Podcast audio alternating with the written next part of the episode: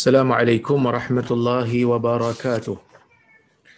الحمد لله نحمده ونستعينه ونستغفره ونعوذ بالله من شرور أنفسنا ومن سيئات أعمالنا. من يهده الله فلا مضل له ومن يضلل فلا هادي له. أشهد أن لا إله إلا الله وحده لا شريك له وأشهد أن محمدا عبده ورسوله. يا أيها الذين آمنوا اتقوا الله حق تقاته ولا تموتن إلا وأنتم مسلمون.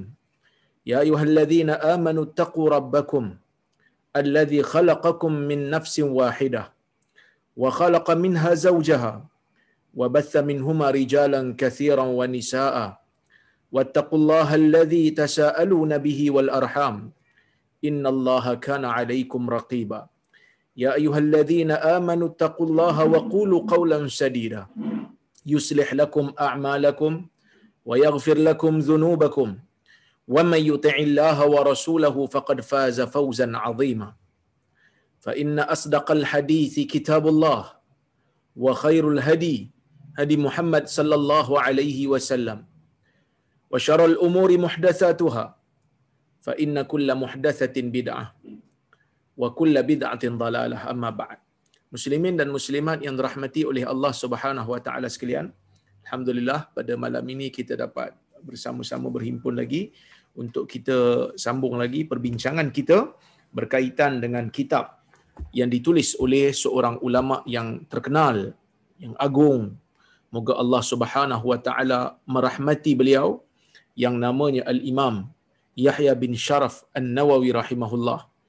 Dan insya-Allah kita akan sambung hari ini pada hadis yang ke-15 dalam bab yang membicarakan tentang ta'zim hurumatil muslimin. Bab pada membicarakan mengagungkan kehormatan orang-orang Islam iaitu bab yang ke-27 hadis yang ke-15. Dalam bab ni hadis ni nombor 15 dan kalau kita nak kira keseluruhan kitab hadis ni berada pada 238 kalau ikut penomboran saya lah dalam rujukan yang saya pakai ini. Baik. Kita tengok ya hadis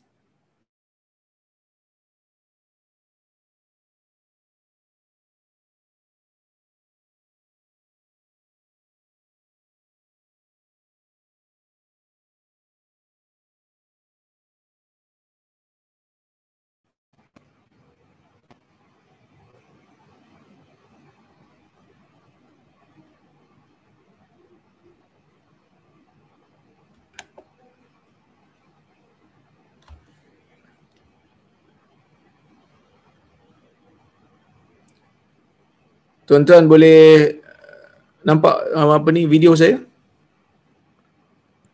Dia kata. Baik. Tiba-tiba hilang pula video tadi. Boleh, boleh. Baik. وعن أنس رضي الله عنه عن النبي صلى الله عليه وسلم قال لا يؤمن أحدكم حتى يحب لأخيه ما يحب لنفسه متفق عليه yang bermaksud daripada Anas bin Malik radhiyallahu anhu daripada Nabi sallallahu alaihi wasallam kata Nabi ataupun sabda Nabi la yu'minu ahadukum. Tidak beriman salah seorang daripada kamu hatta yuhibba li akhi sehingga dia mengasihi untuk saudaranya ma yuhibbu li nafsih.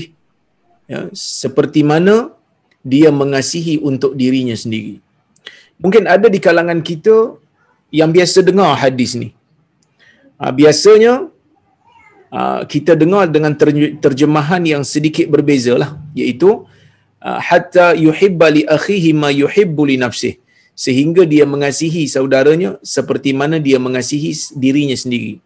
Tetapi terjemahan yang lebih tepat bagi saya ialah dia sayang untuk saudaranya seperti mana dia sayang untuk diri dia sendiri. Ya, maksudnya disayang sesuatu kalau dapat pada saudaranya seperti mana dia suka kalau sesuatu tu dapat untuk diri dia sendiri. Baik, tuan-tuan dan puan-puan rahmati Allah uh, sekalian. Hadis ni merupakan salah satu daripada hadis yang terkenal yang biasa kita dengar yang menunjukkan kepada kita tentang ukhuwah Islamiyah, persaudaraan Islam yang melangkaui sempadan kekeluargaan dan kenegaraan. Yang mana dalam hadis ni Nabi sallallahu alaihi wasallam mengaitkan perasaan sayang untuk saudara seislam perasaan kasih suka pada sesuatu yang dapat kepada saudara muslim kita Nabi sallallahu alaihi wasallam kaitkan perasaan suka dan sayang itu kepada hakikat iman. Walaupun Nabi sallallahu alaihi wasallam menggunakan ah, Nabi sallallahu alaihi wasallam menggunakan lafaz la yu'minu ahadukum tidak beriman salah seorang daripada kamu. Cuma para ulama apabila mereka ah, menilai ataupun mencari riwayat-riwayat bagi hadis ni maka mereka mendapati bahawasanya ya mereka mendapati bahawasanya perkataan tidak beriman itu bukan maksudnya Nabi sallallahu alaihi wasallam ingin mengkafirkan orang yang tak buat benda ni. Kerana di dalam agama Islam di sisi ahlu sunnah wal jamaah sesiapa yang melakukan perkara yang dilarang oleh Nabi sallallahu alaihi wasallam dia tidak menjadi automatik dia tidak automatik menjadi kafir yang mengatakan siapa yang buat dosa besar automatik menjadi kafir ini bukan mazhab ahli sunnah wal jamaah.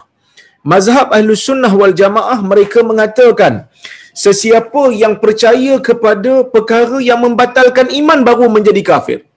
Tetapi selagi mana dia melakukan satu perkara yang merupakan dosa besar ya melakukan dosa besar jadi dosa besar yang dilakukan itu di sisi ahli sunnah tidak menjadikan dia terkeluar daripada agama.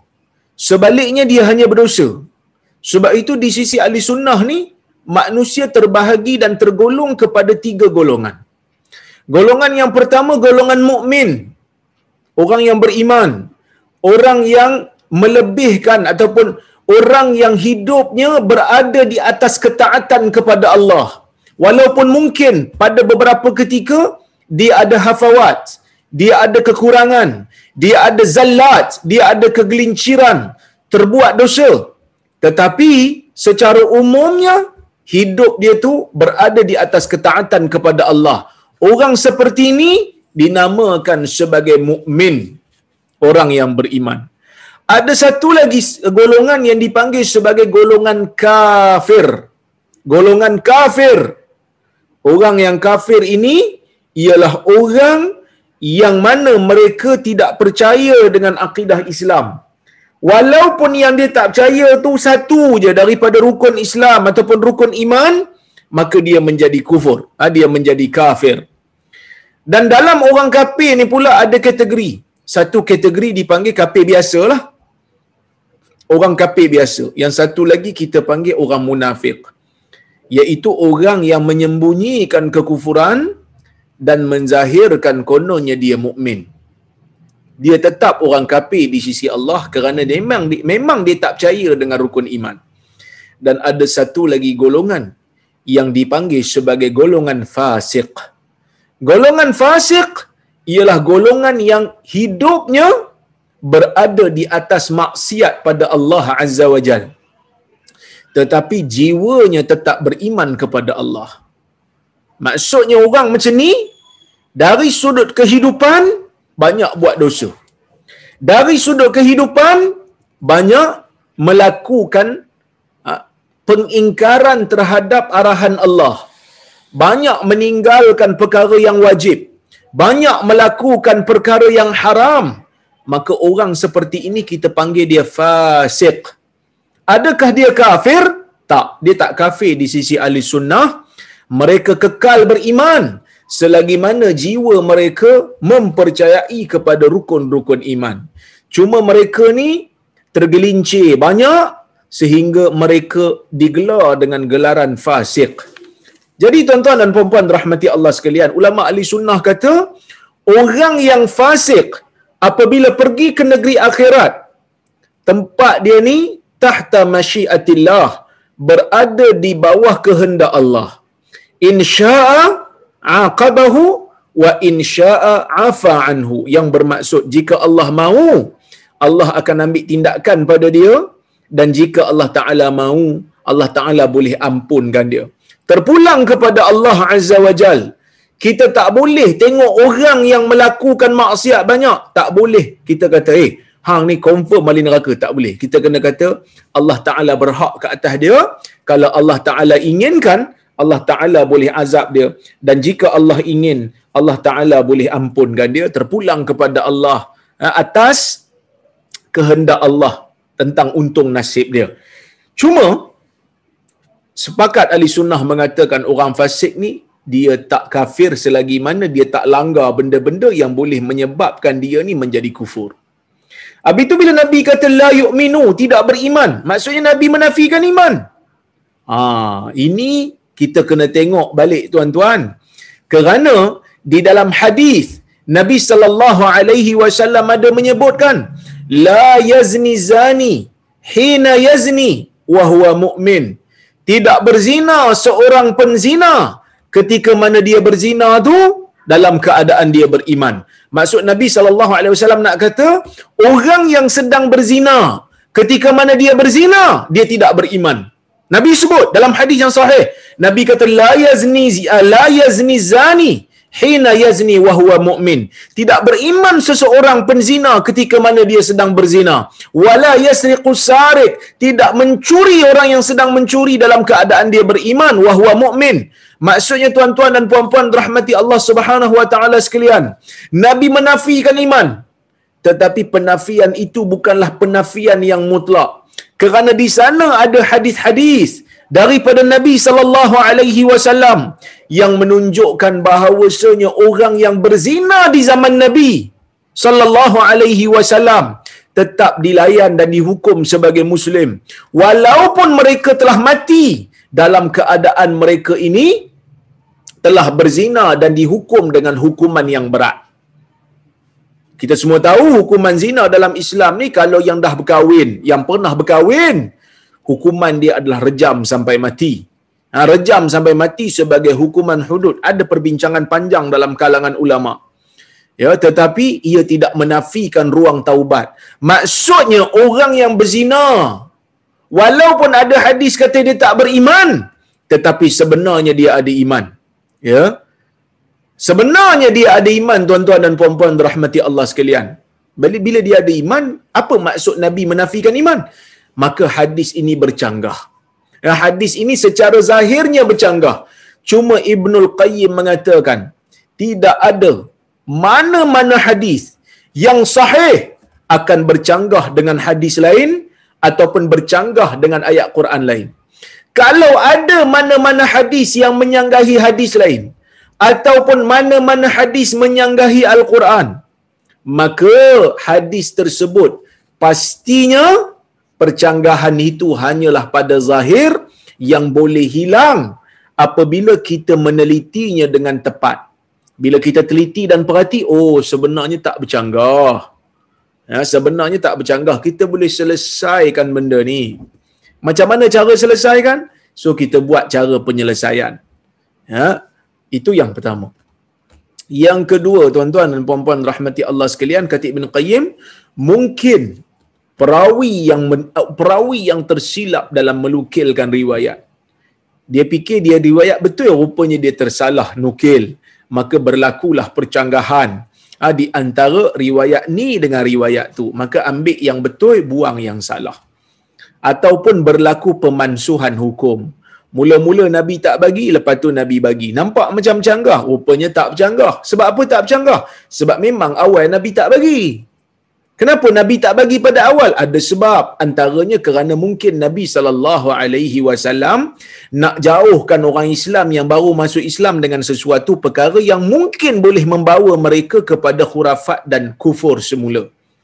Ha, umpamanya, pada awal-awal Islam Nabi sallallahu alaihi wasallam melarang orang-orang Islam ni untuk pergi menziarahi kubur. Ini semua tuan-tuan tahu. Saya biasa baca hadis ni. Nabi kata kuntu nahaitukum an ziyaratil kubur.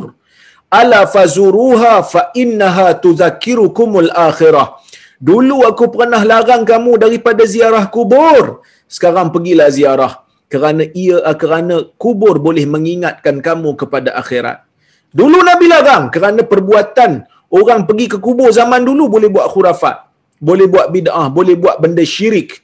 Maka sebab tu nabi tak bagi. Bila Islam dah menjadi stabil nabi bagi. Orang yang tak faham dia akan nampak macam percanggahan. Begitu juga nabi sallallahu alaihi wasallam pada peringkat awal. Nabi sallallahu alaihi wasallam tidak membenarkan para sahabat menggunakan bekas-bekas tertentu yang digunakan untuk peram arak di zaman di zaman jahiliah. Di zaman jahiliah ni orang-orang Arab ni ada kalanya ha, mereka menggunakan labu, pumpkin. Kulit labu tu yang mereka keringkan dan mereka letak peram arak dalam tu.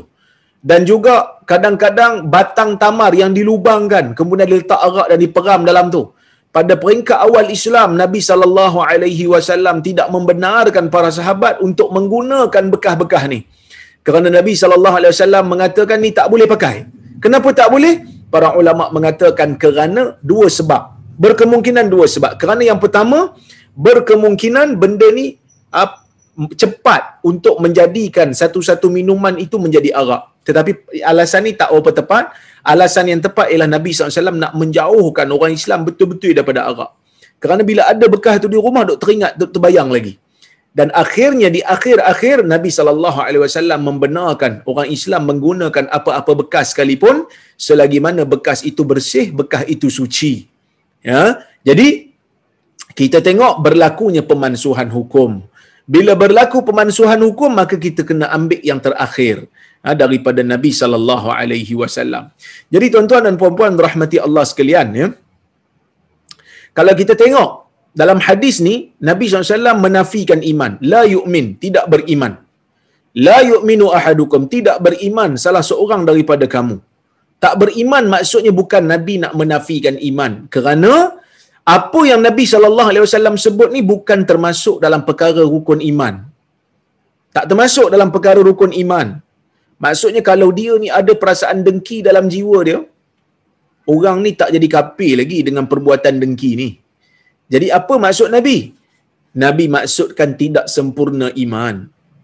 Begitu juga ulama takwil ketika mana Nabi menafikan iman orang yang berzina. La yazni zani hina yazni wa huwa mu'min. Tidak beriman orang yang berzina ketika mana dia sedang berzina. Maksudnya tidak sempurna iman. Iman tu masih ada, tetapi iman tu berada di tahap yang rendah sebab itu dia sanggup untuk melakukan penzinaan. Walaupun Allah Azza wa Jalla melarang tapi dia buat kerana dia berada dalam keadaan yang imannya sangat lemah. Begitu juga tuan-tuan dalam hadis ni. Nabi wasallam bukan nak mengkafirkan orang yang bersifat dengki pada orang lain. Tetapi Nabi sallallahu alaihi wasallam nak kata tidak beriman maksudnya tidak sempurna iman. Buktinya apa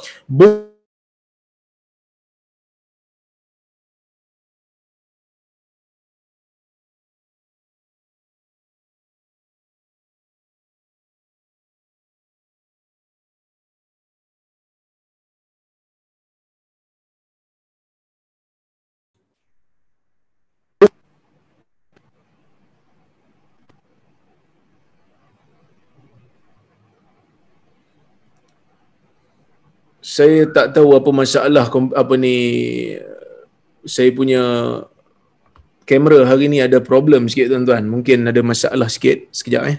Saya cuba untuk tukar kan.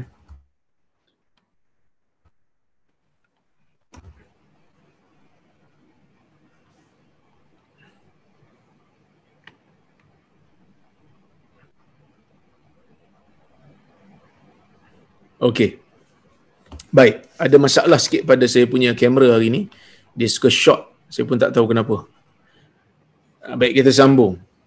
Di dalam uh, riwayat Imam Ahmad, di sana ada lafaz yang lebih jelas yang mana Nabi sallallahu alaihi wasallam bersabda dalam riwayat Ahmad, Nabi mengatakan la yablughu 'abdun haqiqatal iman. Seorang hamba tidak akan mencapai hakikat iman yang sebenar, maksudnya tidak mencapai keimanan tahap tinggi melainkan apabila dia mengasihi untuk saudaranya apa yang dia kasih untuk dirinya sendiri. Ya? Baik jadi riwayat ini menunjukkan kepada kita iman ni ada yang bertambah ada yang tinggi ada yang kurang. Ini benda yang kita faham benda yang kita percaya. Takkanlah iman kita dengan iman Abu Bakar boleh sama takkanlah iman kita dengan iman Umar boleh sama jadi iman itu berbeza-beza bahkan takkanlah iman kita dengan iman Nabi sallallahu alaihi wasallam tu boleh sama jadi oleh kerana tu tuan-tuan dan puan-puan rahmati Allah sekalian kita katakan bahawasanya ha, kita katakan bahawasanya dalam isu ni yang dinafikan oleh Nabi sallallahu alaihi wasallam ialah kesempurnaan iman. Ha? Okey. Kemudian hadis ni menjelaskan kepada kita antaranya ialah kepentingan mengasihi saudara mukmin yang lain. Ha, bila kita tengok orang mukmin ni kita kena ada perasaan kasih. Bila kita tengok orang mukmin kita ada kena ada perasaan sayang sesama Islam. Sebab itu dalam hadis yang lain riwayat Al-Imam Al-Bukhari Nabi sallallahu alaihi wasallam pernah menyebutkan ayatul iman hubbul ansar wa ayatul nifaq bughdul ansar. Yang bermaksud di antara tanda-tanda keimanan ialah cinta kepada orang ansar sayang kepada orang ansar. Sayang orang ansar ni bukan maksud sayang tu dengan sayang nak buat kahwin tak. Orang ansar dah meninggal lama dah. Orang ansar yang berada di zaman nabi tu meninggal lama dah tak boleh nak kahwin lagi dah. Dah reput habis dah. Tulang dia hancur habis dah. Cuma ya, bila Nabi kata hubbul ansar, sayang kepada orang ansar, maksudnya sayang sebagai sedara seislam. Kenapa sayang kepada ansar ini merupakan tanda-tanda keimanan tuan-tuan dan puan-puan rahmati Allah sekalian? Kerana orang ansar ni pengorbanan mereka terhadap agama sangat besar. Sehingga mana-mana orang yang beriman, mana-mana orang yang dalam jiwanya ada iman, maka dia akan rasa sayang dan cinta kepada orang Ansar. Ya. Sayang dan cinta kepada orang Ansar ni akan terbit apabila mereka melihat pengorbanan bagaimana orang Ansar membantu Nabi dan para sahabat yang yang berhijrah kepada mereka. Sebab tu kita sayang. Ini menunjukkan ada iman. Sama jugalah macam kita ni kadang-kadang kita tak kenal pun. Kita kenal dengan seorang tokoh ilmuan umpamanya kita kenal dia tapi dia tak kenal kita. Contohnya macam Dr Yusuf Al-Qaradawi. Dr Yusuf Al-Qaradawi umpamanya tokoh besar. Saya belum ada rezeki nak berjumpa dengan beliau. Moga Allah taala uh, memelihara beliau dan memanjangkan umur beliau untuk manfaat umat. Tapi bila kita baca kitab-kitab dia kita mendapat manfaat yang besar dan banyak. Dan kita sayang kat dia. Bila kita bila orang sebut nama dia kita rasa dia adalah satu orang yang bagus. Dan kita sayang kat dia. Kita sedih kalau sesuatu menimpa dia. Kenapa? Kerana sumbangan dia pada agama banyak. Sama juga lah tuan-tuan. Tuan-tuan buka TV tengok ada ustaz dalam TV. Tuan-tuan buka YouTube tengok ada ustaz dalam YouTube. Eh ustaz ni tak kenal saya tapi saya kenal dia. Saya banyak ambil manfaat daripada dia. Maka kita pun sayang kat ustaz tu. Sayang atas dasar keimanan. Menunjukkan dalam jiwa tuan-tuan ada iman. Kerana apa kita suka dia bukan kerana dia ada bagi manfaat dunia kat kita bukan dia ada bagi duit banyak kat kita. Kadang-kadang ustaz-ustaz ni sengkit ya tuan-tuan. Kan? Bukannya kaya pun. Tapi tuan-tuan suka kat dia kerana apa? Kerana dia telah memberikan manfaat agama. Memberikan ilmu yang bermanfaat. Memberikan sunnah. Mengenalkan tuan-tuan dan puan-puan kepada sayang Nabi dan sayang sunnah Nabi. Bagi tahu kepada tuan-tuan dan puan-puan tentang asal dan dalil bagi sesuatu amalan. Paling tidak bila nak amal sesuatu, ah, dia bagi ini dalilnya. Ni kata-kata Nabi sallallahu alaihi wasallam. Jadi tuan-tuan, amal sesuatu kerana Nabi sallallahu alaihi wasallam buat. Jadi kita jadi orang yang bila nak buat sesuatu ada panduan. Kenapa awak buat benda ni? Nabi suruh. Nabi sebut macam ni. Paling tidak amalan kita ada panduan bukan ikut-ikutan. Ha, bukan ikut-ikutan. Jadi kita sayang pada dia kerana dia memberikan manfaat ha, manfaat agama kepada kita. Walaupun dari sudut kepentingan dunia tak ada apa sangat pun yang dia bagi. Tetapi iman. Ha, iman mengikat jiwa orang beriman, mengikat jiwa manusia yang ada padanya jiwa ada padanya ciri-ciri keimanan. Baik, tuan-tuan dan puan-puan rahmati Allah sekalian. Di sana ada beberapa fenomena ataupun gambaran-gambaran yang menunjukkan perasaan cinta seorang muslim kepada saudara Islamnya. Iaitu yang pertama dia cintakan kebaikan dan ketaatan dan apa saja perkara yang halal apabila dapat daripada saudara dia kalau benda tu dapat kat dia dia suka. Apa maksudnya ni? Maksudnya tuan-tuan kalau kita suka satu benda kalau dapat kat kita kita suka benda tu. Tiba-tiba tak dapat kat kita dapat kat kawan kita dapat kat saudara seislam kita dapat kat jiran kita dapat dekat kawan sekerja kita kita kena tumpang gembira ha, kita kena gembira. Kenapa? Kerana dia orang mukmin dia dapat benda yang kita suka kita pun kena tumpang suka. Ini menafikan sifat hasad yang mana saya telah huraikan dalam kuliah yang lepas. Hasad ni apa dia?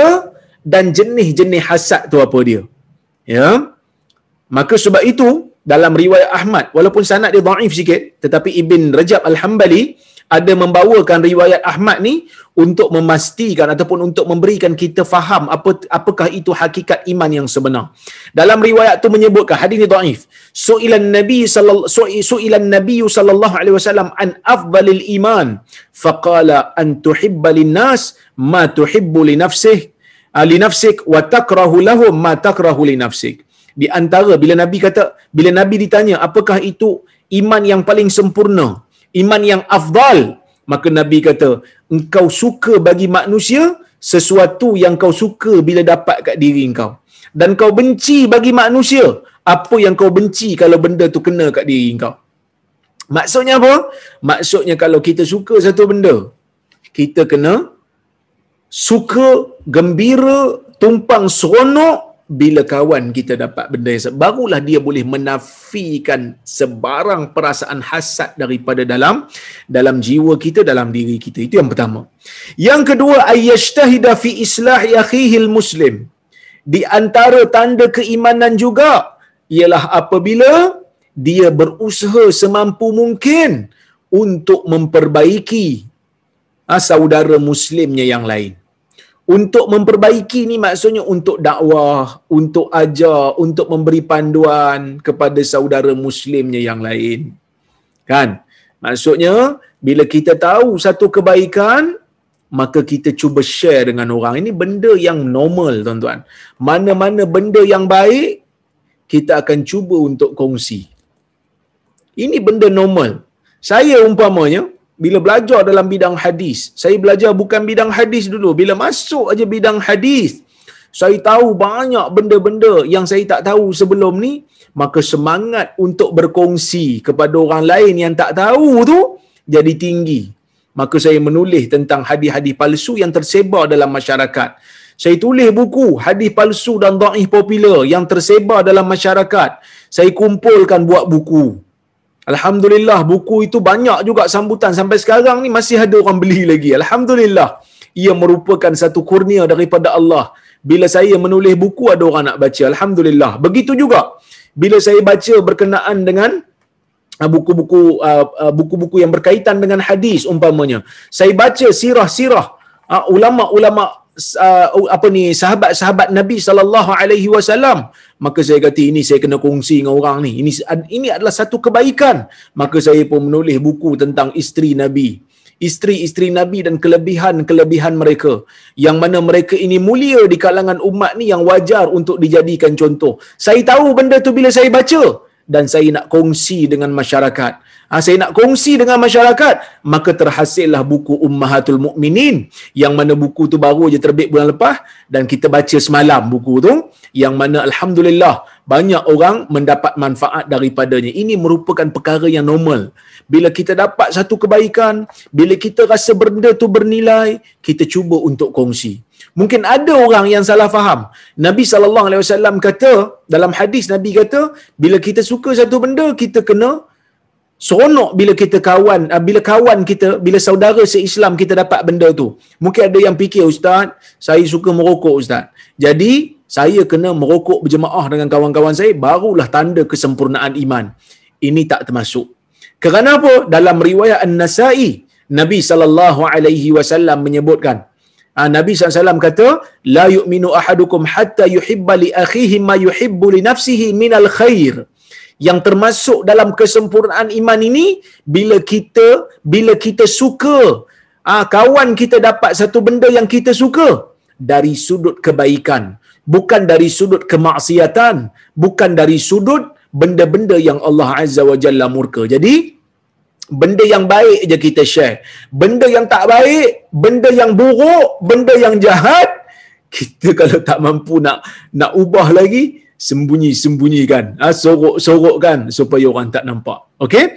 Baik tuan-tuan dan puan-puan rahmati Allah sekalian. Itu perkara yang yang saya nak sebutkan di sini iaitu kita cuba di antara tanda kesempurnaan iman juga ialah apabila kita usaha untuk memperbaiki ha, saudara Islam kita.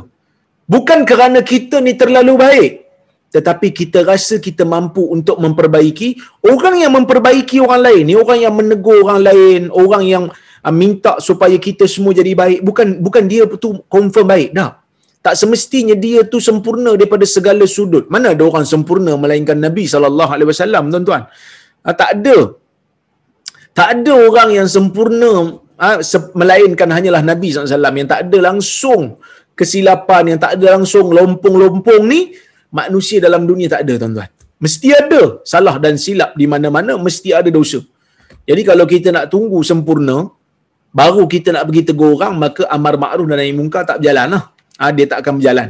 Oleh kerana tu, para ulama menyebutkan, bila kita tahu satu kebaikan, kita sebarkan kebaikan tu. Bila kita tahu benda ni maksiat, kita tegur maksiat tu. Supaya kawan kita tahu benda ni maksiat. Dan bila mana kita menegur orang, memperbaiki orang lain untuk menjadi baik, kita juga akan termotivasi untuk menjadi baik. Kan? Contohlah tuan-tuan, saya lah kan. Saya tak glamour mana tapi orang kenal lah juga kan. Pergi mana-mana orang kenal. Ha, kadang-kadang pergi makan pun ada orang tegur. Ustaz, makan Ustaz. Ha, apa ni? Pergi mana-mana ada orang tegur insya-Allah. Jadi kita secara tak langsung akan akan jaga diri kita daripada buat benda tak elok kerana kita tahu orang kenal kita. Ha, ada perasaan malu nak buat benda yang bukan-bukan. Ada perasaan tu datang. Kerana apa? Kerana kita sebelum ni ajak orang buat benda baik, orang tahu kita pernah ajak orang lain buat benda baik. Dan kalau kita tak buat benda baik, maka orang akan ha, orang akan balon kita balik lah. Orang akan kata kita ni cakap tak suruh berfikir lah. Oleh kerana tu, tuan-tuan dan perempuan rahmati Allah sekalian, benda ni kita kena kita kena hati-hati benda ni kita kena pastikan ada dalam jiwa kita memperbaiki saudara muslim yang lain bila kita tengok saudara muslim kita tersalah arah tersilap jalan usaha untuk kembalikan dia balik kepada jalan yang sebenar kepada landasan yang sebenar ini yang dilakukan oleh Nabi Muhammad sallallahu alaihi wasallam dan para anbiya keseluruhannya cuba untuk islah diri ha, cuba untuk islah keluarga, cuba untuk islah sahabat handai, cuba untuk islah masyarakat secara umumnya. Dan sebahagian daripada mereka menerima cabaran. Sebahagian daripada mereka menerima cabaran. Kan kadang-kadang saya pun dalam dakwah ni menerima cabaran walaupun tak berat tapi ada. Tetapi kita kata kita sabar. Kerana apa? Kerana apa yang kita buat ni kita harapkan diri kita juga menjadi baik, mengamalkan sunnah, mempertahankan sunnah dan menyebarkan sunnah dan juga dalam masa yang sama kita nakkan pahala. Kerana Nabi SAW mengatakan di antara ke- kesempurnaan, ah, di antara tanda kesempurnaan apabila kita sayang untuk saudara kita seperti mana kita sayang untuk diri kita. Seperti mana kita sayang diri kita bila mana dapat buat ketaatan, kita suka diri kita dapat buat ketaatan, kita juga kena pastikan, kena berikan teguran, kena usaha supaya kawan kita Muslim juga dapat melakukan ketaatan yang sama. Seperti mana kita tak suka kalau diri kita dicampakkan oleh Allah masuk ke dalam neraka. Kita juga kena usaha supaya kawan kita tak melakukan penderhakaan kepada Allah dan dia akhirnya akan dicampak masuk dalam neraka. Kita akan sedih, kita tak suka. Kerana kita, kalau kena pada diri kita pun kita tak suka. Baik. Maka sebab itu, ini termasuk dalam perkara kesempurnaan iman. Kemudian tuan-tuan dan puan-puan rahmati Allah sekalian, yang disebutkan oleh ulama juga ayyuhibba fi hidayati akhihil kafir. Bila Nabi sallallahu alaihi wasallam kata li akhihi saudaranya saudaranya ada yang dimaksudkan dengan saudara seislam. Tetapi sebahagian ulama meluaskan lagi. Dia kata saudaranya itu termasuk kaum kerabatnya kalau mereka itu belum beriman, maka dia kena usaha untuk menjadikan saudara yang kafir itu memahami Islam dan akhirnya masuk Islam. Maksudnya dia kena usaha supaya saudaranya yang merupakan ahli kerabat dia, kaum kerabat dia untuk masuk ke dalam ke dalam agama Allah untuk memahami apakah itu Islam. Jadi ini di antara perkara-perkara yang termasuk dalam kesempurnaan iman. Tuan-tuan dan puan-puan rahmati Allah sekalian, di antara tanda-tanda kesempurnaan iman juga yang dimaksudkan dalam hadis ni, yang terkandung dalam makna hadis ni, ialah kesempurnaan iman itu apabila kita menerima qada dan qadar. Kita suka sesuatu, tiba-tiba Allah Taala tak bagi kat kita. Kita usaha nakkan sesuatu, tiba-tiba Allah Taala tak bagi. Dia bagi kat orang lain. Sedangkan orang tu sebelum ni belajar dengan kita. Pernah berlaku dalam hidup saya. Macam mana yang saya saya pernah cerita pada tuan-tuan dan puan sebelum ni, ah, bagaimana saya ni masa degree suka buat kelas tuition. Bila saya ambil subjek tu, ada kawan-kawan Melayu lain yang belajar sama satu kelas dengan saya subjek yang sama ataupun mungkin sem lepas saya dah ambil subjek tu semester ni dia orang ambil. Junior-junior saya dia tak faham saya akan buka kelas ah, kelas tuition. Bila buka kelas tuition saya mengajar. Baca kitab saya syarah. Baca kitab saya syarah. Dan dia orang ni dapat manfaat daripada apa yang uh, saya syarahkan. Dan ada satu ketika tu bila exam orang yang saya orang yang belajar kelas tuition dengan saya tu markah tinggi lagi daripada saya. Kan? Saya dapat 18 per 20 untuk apa ni first exam sebab Jordan ada tiga kali exam lah kan. First exam dia dapat uh, saya dapat 18 per 20 dia dapat 19. Tapi kalau kita ni orang yang dengki kata lepas ni aku tak mau ajar dia dah. Sebab apa? Sebab kalau aku ajar dia dia lebih toki pula. Dia dapat 19 aku dapat 18. Kan? Tapi uh, bagi uh, bagi saya lah kita pujuk diri. Yang mana ini merupakan takdir Allah. Yang yang kita ajar dia tu tak sia-sia. Allah Ta'ala akan bagi ganjaran di akhirat. Kerana hidup kita ni bukan hanya semata-mata nakkan keuntungan dunia. Di sana ada lagi keuntungan yang lebih kekal, ada lagi kemuliaan yang lebih kekal, iaitulah kemuliaan syurga yang Allah Ta'ala bagi kepada orang yang ikhlas. Jadi akhirnya saya pujuk diri, saya kata saya dapat 18 pun tak apa, pahala saya dapat. Dia dapat 19. Tapi pahala mengajar mungkin dia tak dapat lagi. Oleh kerana tu tuan-tuan dan puan-puan rahmati Allah Subhanahu wa taala sekalian, dalam isu ni saya melihat Nabi SAW secara tidak langsung uh, minta kita, ajar kita, galak kita untuk menerima uh, qada dan qadar Allah bila kita nakkan sesuatu tak dapat tiba-tiba dapat kat kawan kita pula. Jadi kita kena kita kena terima qada dan qadar Allah ini ketentuan Allah yang mana semuanya berada di bawah kehendak dan iradah Allah dan kudrat Allah Azza wa Jal. Kemudian tuan-tuan dan puan-puan rahmati Allah sekalian, hadis ni juga bagi tahu kat kita supaya kita ni menghalang lidah kita, perbuatan kita, lidah dan perbuatan daripada benda yang kita tak suka kalau benda tu dilakukan pada kita. Kita tak suka orang buat sesuatu pada kita. Kita tak suka orang cakap sesuatu benda tak elok pada kita maka kita pun jangan buat ke orang benda yang sama. Yang ni benda yang selalu saya pesan pada diri saya dan juga oh, saya selalu pesan pada kita kan? semua. Yang mana tuan-tuan dan puan-puan rahmati Allah sekalian, berapa ramai manusia tak suka pada satu tokoh, pada satu orang, tetapi dalam masa yang sama dia ambil orang tu jadi contoh dia dia makut, dia maki-maki.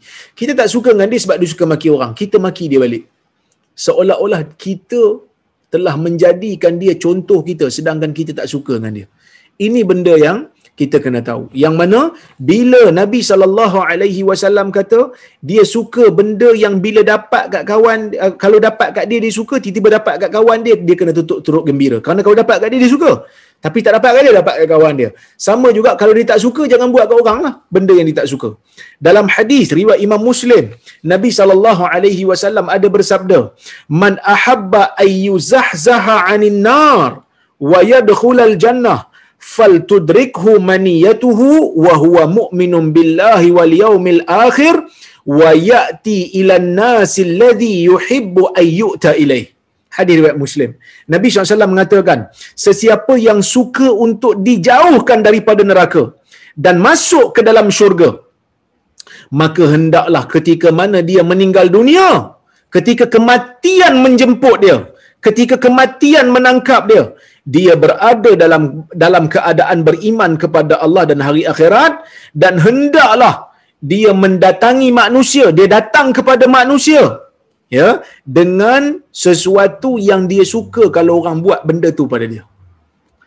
Maksud Nabi kata kalau kamu tak suka dengan sesuatu kalau benda tu kamu tak suka orang buat pada kamu, kamu jangan buat benda tu pada orang. Kalau kamu suka benda tu dilakukan pada kamu, kamu buat benda tu pada orang.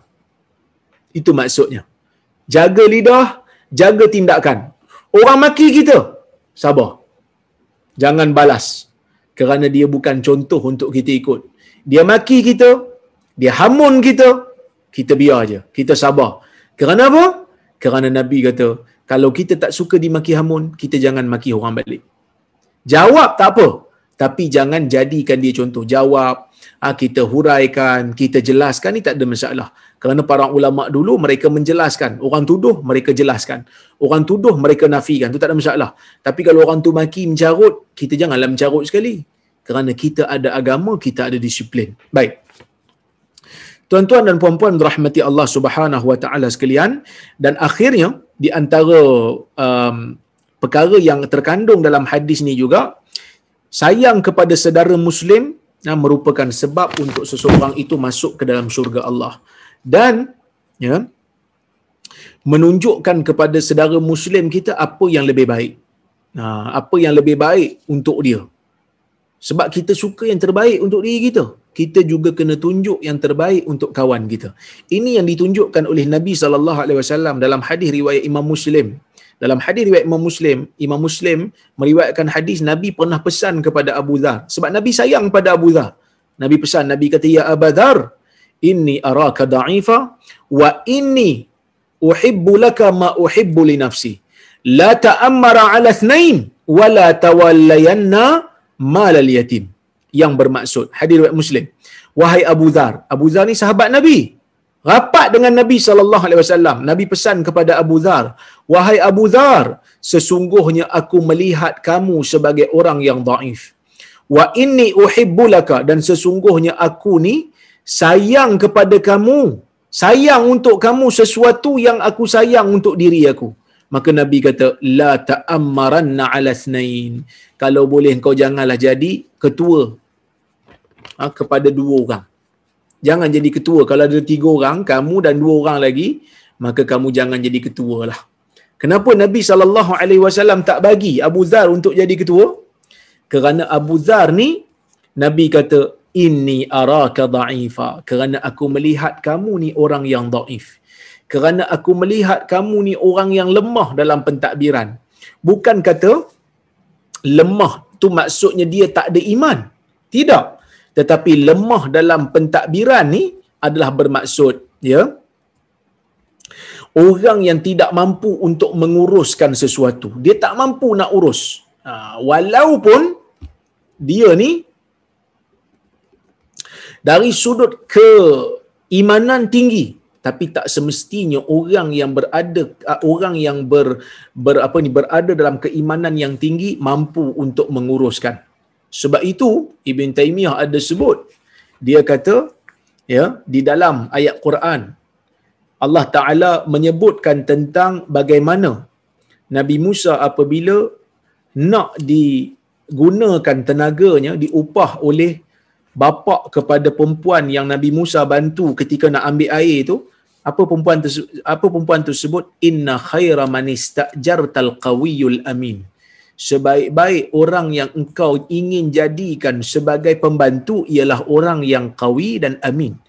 Orang yang kuat, yang ada kemampuan dalam dalam buat kerja dan orang yang amanah, yang tidak cuai. Mungkin dia dari sudut kesalehan, kewarakan dia tak begitu tinggi tetapi dia ada kekuatan. Dia ada kemampuan nak mentadbir, dia kena pergi dulu. Dan dia amanah, itu pun sudah cukup. Berbeza dengan orang yang warak, orang yang zuhud, orang yang iman tinggi tapi tidak ada kekuatan, tidak ada kemampuan untuk mentadbir, maka kita kata awak untuk diri awak saleh. Tetapi kalau awak nak memerintah, awak nak jadi pemimpin, awak tak mampu. Kan? Bukan semua orang mampu jadi pemimpin, bukan semua orang mampu jadi pentadbir. Sembang boleh. Tambah ustaz-ustaz lah macam saya ni kan. Kadang-kadang kita sembang, cerita, ah, berkuliah boleh lah. Tapi bila orang suruh jadi pemimpin, bila orang suruh jadi uh, pegang jawatan tinggi-tinggi, kita mungkin tak mampu buat. Uh, kita mungkin tak mampu buat kerana kita adalah orang yang mungkin saya adalah orang yang tidak pandai untuk mentadbir ya. Baik, tuan-tuan dan puan-puan rahmati Allah sekalian, maka Nabi bagi tahu, aku nak aku nampak kamu dhaif. Bukan Nabi nak hina dia, tetapi Nabi nak bagi tahu tentang hakikat pada dia. Nabi sallallahu alaihi wasallam bagi nasihat pada dia supaya dia beringat supaya dia sedar benda yang dia minta ni benda yang membahayakan dia. Kerana dia ni ada dalam hadis yang lain, dia ada macam kecenderungan nak tolong Nabi, nak bantu Nabi. Supaya Nabi lantik dia untuk jadi pekerja Nabi. Tapi Nabi akhirnya memberikan teguran pada dia. Nabi menyatakan hakikat pada dia yang bahawasanya di dalam pentadbiran ini khizyun wa nadamah orang yang dilantik menja- menjawat sesuatu jawatan ni ia merupakan khizyun kehinaan di hari kiamat dan juga penyesalan. Kecuali bagi orang yang mampu untuk melaksanakan dia. So nabi bagi tahu tentang hakikat. Ni benda satu benda yang penting tuan-tuan. Bila orang bagi tahu tentang kelemahan kita kita jangan terus sentak sebaliknya kita cari hikmah di sebalik dia bagi tahu kita ni kerana mungkin dia sayang kat kita. Kerana mungkin dia ni tak nak kita binasa maka dia bagi tahu satu benda. Awak tak boleh buat benda ni awak tak mampu buat benda ni benda ni besar. Dan saya bagi tahu awak ni kerana saya sayang awak saya tak nak awak binasa okey? Maka sebab itu nabi kata sesungguhnya aku sayang pada kamu. Apa yang aku sayang untuk diri aku aku sayang juga untuk kamu wahai Abu Dhar nabi kata. Maka kata nabi SAW apa dia dhaif sebab apa? Nabi kata jangan jadi pemimpin ke atas dua orang. Wala tawallayanna malal yatim jangan pula kamu terlibat dalam menjadi pengurus kepada harta anak yatim kita tahu harta anak yatim merupakan perkara yang bahaya. Yang mana orang yang makan harta anak yatim secara zalim akan diberikan azab oleh Allah yang disebutkan dalam al-Quran. Ya? Yang mana Allah Subhanahu wa taala kata ah, innal ladhina ya'kuluna amwalal yatama zulma innama ya'kuluna fi butunihim nara wa sayaslawna sa'ira. Yang bermaksud sesungguhnya orang-orang yang makan harta-harta anak yatim uh, secara zalim ya uh, mereka ini sedang memakan batu-batu api neraka ke dalam perut mereka uh, ke dalam perut mereka dan makan secara zalim lah eh dan mereka ini akan masuk ke dalam neraka sa'ir. Ini merupakan ancaman Allah sebab tu Nabi tak bagi Abu Dhar ni untuk uh, terlibat. Kemudian tuan-tuan dan puan-puan rahmati Allah sekalian, di antara tanda kesempurnaan iman juga ialah apabila seseorang itu berusaha untuk menjadikan orang lain lebih baik daripada dia. Ha, ini bukan macam guru silat Melayu yang jenis simpan-simpan buah. Kan dia ajar. Orang kata apa? Uh, dia ajar orang lain tentang uh, silat ada ada buah yang disimpan. Ada buah disimpan. Dia tak bagi tahu orang. Sebab dia kata kalau aku ajar semua nanti lawan tokey disimpan. Nanti anak murid dia pun simpan satu buah. Lama-lama simpan simpan simpan sampai daripada kita tak ada buah yang tinggal. Dua biji buah yang tinggal kan? Ha, tapi Islam ni bukan macam tu. Islam ni kalau boleh kita usaha supaya orang yang kita nasihat, orang yang kita ajar, orang yang kita bimbing, orang yang kita didik jadi lebih baik daripada kita kalau boleh. Sebab itu al-Imam Syafi'i rahimahullah, ya tuan-tuan, ada satu riwayat daripada Imam Syafi'i, dia kata apa? Kata Syafi'i, "Wadidtu anna an-nas ta'allamu hadzal ilm walam yunsab ilayya minhu syai.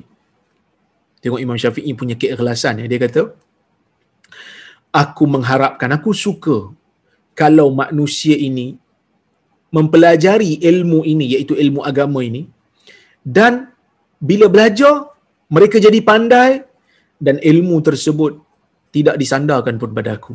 Ha, tengok. Maksud apa apa maksud Imam Syafi'i ni? Maksud dia Imam Syafi'i menyampaikan ilmu kalau orang tak sebut nama dia pun tak apa. Kerana Imam Syafi'i bukan nakkan kemasyhuran. Imam Syafi'i bukan nakkan glamour. Imam Syafi'i bukan nak populariti.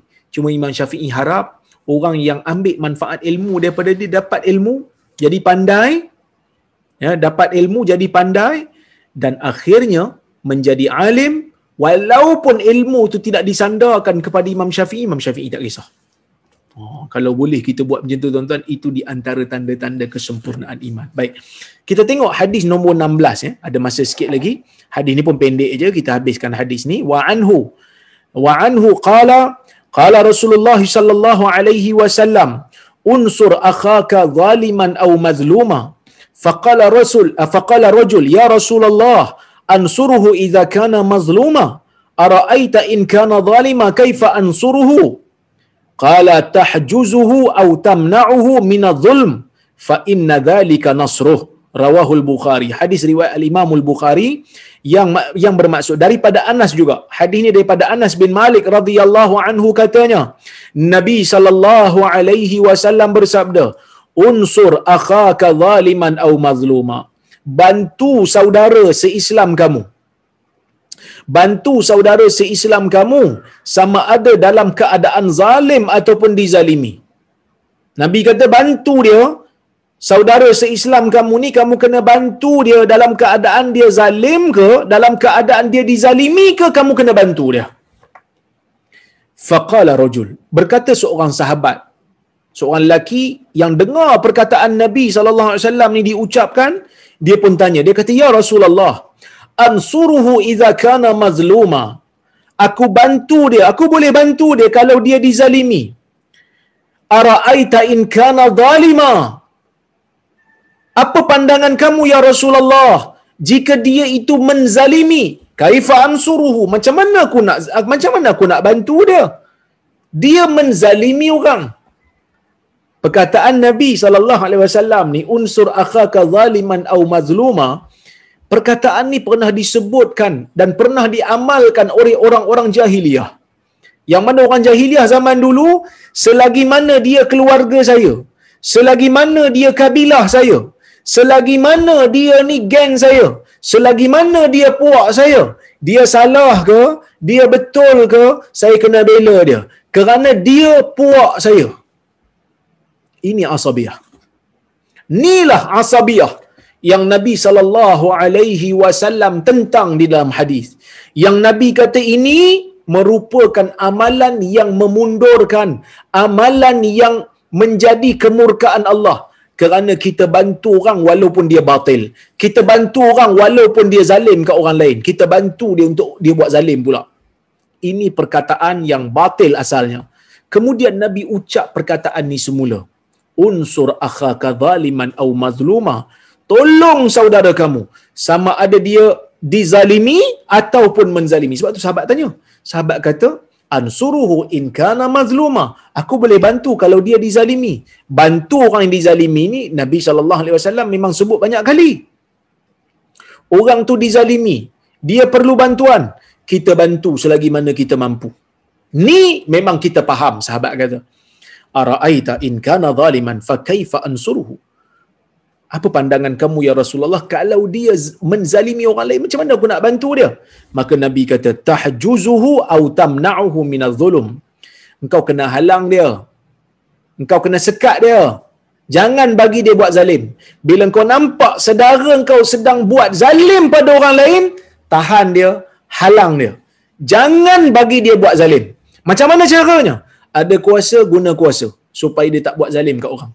Ada tenaga guna tenaga yang ada supaya dia tak buat zalim kat orang. Ada suara tegur dengan suara kalau tak mampu dengan tenaga. Ha, itu kita kena kalau kita mampulah kita kena halang kita kena tahan kita kena sekat. Nabi kata inna dzalika nasruh kerana perkara itulah bantuan terhadapnya pertolongan terhadapnya. Maksud bila kita melakukan nahi anil munkar bila kita buat sesuatu mencegah perkara mungkar, mencegah kezaliman daripada berlaku, kita sebenarnya sedang melakukan pertolongan dan bantuan kepada saudara seislam kita. Umpamanya bila ada ustaz baca hadis palsu dalam TV, kita buat teguran.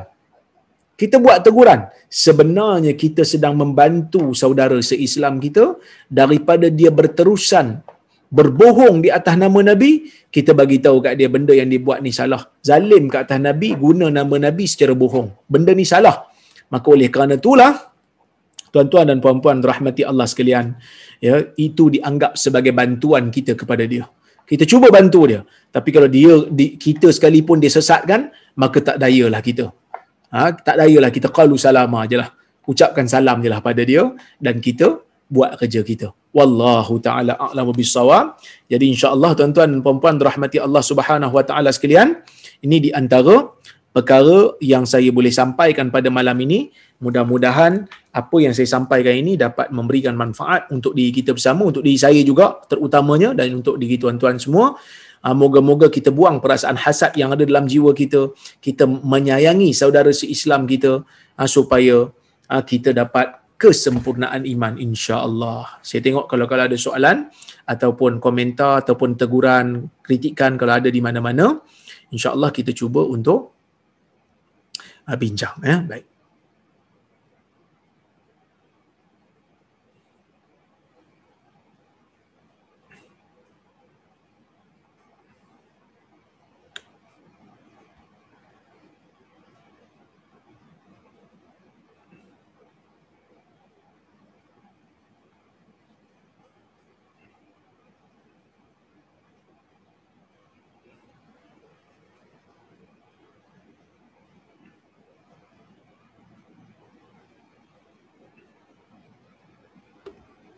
Okey.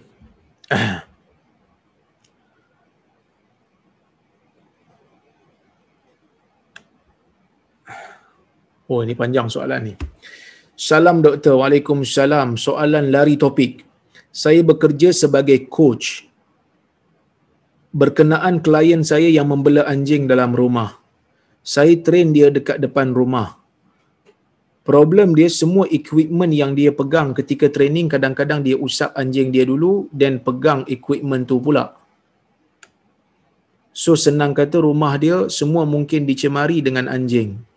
Saya pernah pegang equipment dia dulu sebelum ini. Apa hukumnya doktor? Perlu ke saya sama? Saya pun tak tahu macam mana saya dah macam mana saya pun tak tahu macam-macam saya dah pegang. Baik. Isu ni Pertama sekali tuan-tuan dan puan-puan rahmati Allah sekalian, kalau kita memang nampak dia pegang anjing dia dalam keadaan tangan dia basah. Kemudian dia pegang tangan kita, tangan kita sama ada tangan kita basah atau kering, maka di sini ulama ada beza pendapat sikitlah. Adakah uh, hukum najis itu berubah ataupun beralih? Sebahagian ulama mengatakan kalau sesuatu tempat yang mutanajis. Ya. Ha, kalau tempat tu dia orang kata apa benda, bila dia pegang najis masuk tangan dia tu mutanajis. Ha, tangan dia tu ada terkena najis. Ha, okey. Jadi kalaulah kata dia pegang kita adakah tangan dia itu akan me, memindahkan kalau benda tu basah daripada anjing kena tangan kita maka dia pindahkan menurut sebahagian ulama. Manakala sebahagian ulama yang lain mereka kata kalau kesannya telah hilang, maksud dia pegang asalnya pegang najis, kemudian tangan dia bernajis dan kesan najis tu hilang dah, dah kering dah tangan dia. Dah dah kering, maka dalam isu tu dia kata tidak berpindah. Cuma dalam isu ni saya merasakan wallahu alam ini adalah berdasarkan kepada sangkaan kita tentang dia tu ada pegang anjing dia adakah uh, bernajis ataupun tidak. Kita tak nampak, kita cuma anggap sahaja. Oleh kerana tu saya melihat wallahu alam uh, tidak perlu untuk sertu tempat yang dia pegang tu kerana kita tak nampak secara jelas dia dia pegang. Kerana tuan-tuan berkemungkinan dia pegang uh, dia pegang anjing dia tu dalam keadaan anjing dia kering. Kita tak tahu boleh jadi basah boleh jadi kering. Benda yang syak tidak boleh dibina untuk hukum. Kalau tak dia akan menimbulkan was-was. Nabi sallallahu alaihi wasallam berurusan dengan orang-orang yang bukan Islam dan mereka pastinya ada yang membela anjing. Tetapi di sana tidak ada riwayat yang Nabi samak satu rumah ataupun samak satu badan. Sebaliknya jelas. Kalau nampak jelas, baru kita kita sertu. Kalau kita tak nampak, kita tak tahu, kita tak tahu apa yang berlaku, maka kita tak perlu. Tak, duit pun kena sertu. Sebab duit ni mungkin Cina bukan. yang yang bukan Islam yang ada anjing. Duit dia pun kita tak boleh terima, kena sertu dulu. Dia akan jadi masalah. Ha, dia akan jadi bermasalah, dia akan jadi, kita akan jadi susah. Maka kita pegang pada pendapat, tak nampak, maka tak ada. Wallahu'alam. Assalamualaikum doktor Waalaikumsalam. Adakah seseorang yang sengaja tinggal salat zaman muda diwajibkan mengqada salatnya bukan sekadar salat sunat saja? Pendapat majoriti ulama daripada empat mazhab. Mereka yang meninggalkan salat dengan sengaja wajib untuk qada semua salat yang ditinggalkan. Tak boleh buat salat sunat, kena qada salat fardu. Ha, tak boleh qada tak boleh buat solat sunat, kena qada salat fardu. Tetapi pendapat minoriti ulama mereka mengatakan kena perbanyakkan salat sunat dan taubat kepada Allah. Kenapa berbeza pendapat ni? Kerana beza pendapat ni kerana Nabi SAW tidak menyebutkan secara jelas dalam hadis orang yang tinggal salat dengan sengaja ni kena qada ke tidak. Yang Nabi sebut dalam hadis secara jelas orang yang tidur dan orang yang terlupa. Man nama an salatin aw nasiyaha falyusalliha idza dzakaraha sesiapa yang tertidur daripada salat ataupun terlupa salat maka hendaklah dia salat ketika dia ingat. Cuma majoriti ulama daripada empat mazhab kata kalau orang yang tidur dan lupa yang tak berdosa pun kena qada maka orang yang tinggal sengaja lagilah kena qada dia kata. Sebab yang ni tak yang ni tak sengaja pun kena. Minoriti ulama seperti mana pandangan ni dipegang oleh Al-Humaidi. Pandangan ni juga dipegang oleh Ibn Taymiyah, Ibn Al-Qayyim. Ibn Rajab Al-Hambali juga cenderung kepada pendapat ni. Mereka mengatakan, orang yang wajib qada ni adalah orang yang layak mendapat rahmat Allah, iaitu orang yang tidur dan orang yang lupa sebab mereka tak sengaja. Kerana qada ni benda yang rahmat sebab ada peluang untuk mereka ganti. Waktu dah habis. Salat merupakan satu kelebihan. Salat merupakan satu kurnia Allah tiba-tiba dia sengaja tinggal maka dia tak tak layak dapat. Melainkan kalau ada dalil yang jelas. Orang yang tidur orang yang terlupa dia memang dia tak berdosa sebab dia tidur tertidur dan terlupa. Dia tak berdosa. Sebab tu dia layak dapat peruntukan qada maka sebab itu kalau ikut pendapat yang saya pegang wallahu alam saya cenderung pada pendapat yang pertama. Eh sorry pendapat yang kedua tu yang tidak ada qada untuk dia banyakkan salat sunat dan bertaubat kepada Allah. Baik Assalamualaikum doktor Waalaikumsalam. Apa hukum kita pegang kucing yang mungkin pernah bermain dengan anjing? Contoh di kawasan rumah yang banyak kucing dan anjing yang bebas di luar. Selagi mana kita tak nampak, maka selagi itu tidak ada hukum. Kalau tak, dia menimbulkan was-was, menimbulkan syakwa sangka. Ini benda yang tak baik. Tak nampak, tak ada. Ya? Wallahu'alam.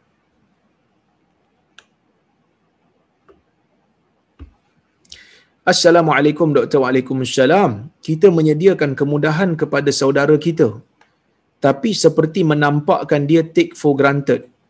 Menjadi alasan bergantung pada kita pula. Bukankah kita pula memberi kesan buruk kepadanya? Saya tak faham soalan ni. Mungkin terlalu ringkas soalan ni. Ataupun mungkin maksud dia kita selalu bantu kawan kita. Tapi kawan kita ni pula ambil kesempatan pula sampai dia jadi malas. Ha, kalau dalam keadaan tu tak ada masalah untuk kita berikan pendidikan pada dia. Sebab itu Allah Ta'ala dia tak hanya memuji orang yang afa. Tetapi Allah Ta'ala kata afa wa aslah. Sesiapa yang memaafkan dan sesiapa yang memperbaiki. Dia bukan hanya memaafkan, dia memperbaiki. Dia nasihat orang tu. Jadi kalau kita bantu orang, orang tu jadi makin malas, kita boleh bagi nasihat kat dia, kita boleh buat satu-satu benda yang menjadikan dia rajin semula ha, menjadikan dia rajin, menjadikan dia nak semula memperbaiki diri dia. Wallahu a'lam.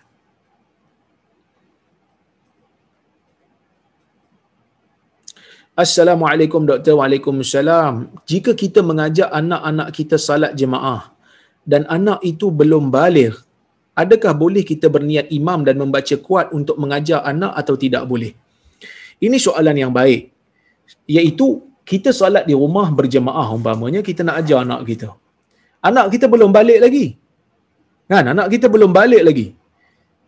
Maka boleh tak kita niat imam lepas tu kita baca kuat nak berdidik? Okey, pertamanya, baca kuat dan tak baca kuat ni dia tak ada kaitan dengan imam dan bukan imam. Ya. Baca kuat dengan tak baca kuat dia bergantung kepada jenis solat. Solat yang dilakukan oleh Nabi secara kuat, kita disunatkan baca kuat walaupun kita solat seorang. Contohnya macam solat maghrib, solat isyak, solat subuh. Ni baca kuat walaupun solat seorang-seorang. Disunatkan kuat. Solat zuhur, asar, disunatkan pelan. Solat malam, solat sunat yang lain, kalau dilakukan pada waktu siang, baca pelan. Tetapi kalau solat sunat pada waktu malam, maka kita boleh pilih sama ada kuat ataupun pelan kerana kedua-duanya dilakukan oleh Nabi sallallahu alaihi wasallam.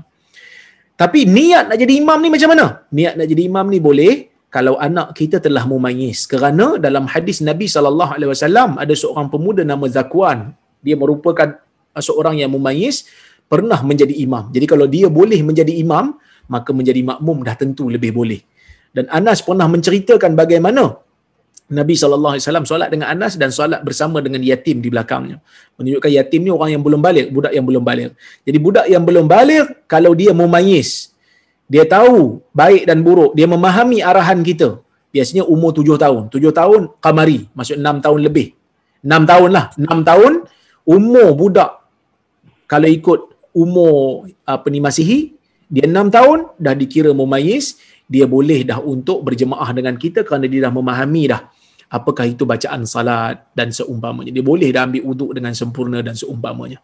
Jadi, kalau kita nak niat menjadi imam, tunggu anak mumayyiz. Kalau anak tu tak mumayyiz lagi, baru umur 3 tahun, 4 tahun, tapi dia nak follow kita salat, maka kita boleh baca kuat. Kalau memang salat tu baca kuat supaya dia dapat belajar sekali. Tapi tak dapatlah pahala berjemaah kerana dia belum mumayyiz. Wallahu alam. Jadi, tu je soalan yang ada pada hari ini. Uh, InsyaAllah kita jumpa lagi pada masa-masa yang akan datang. Terima kasih pada penganjur Haji Shah, Haji Hamid, Datuk Syekh dan juga Johan yang menganjurkan majlis pada malam ini. InsyaAllah kita jumpa lagi pada masa akan datang. Saya mohon maaf kalau ada terkasar bahasa tersilap kata. Aku qawli hadha wa astaghfirullahal azim li walakum. Wassalamualaikum warahmatullahi wabarakatuh. Waalaikumsalam. Waalaikumsalam.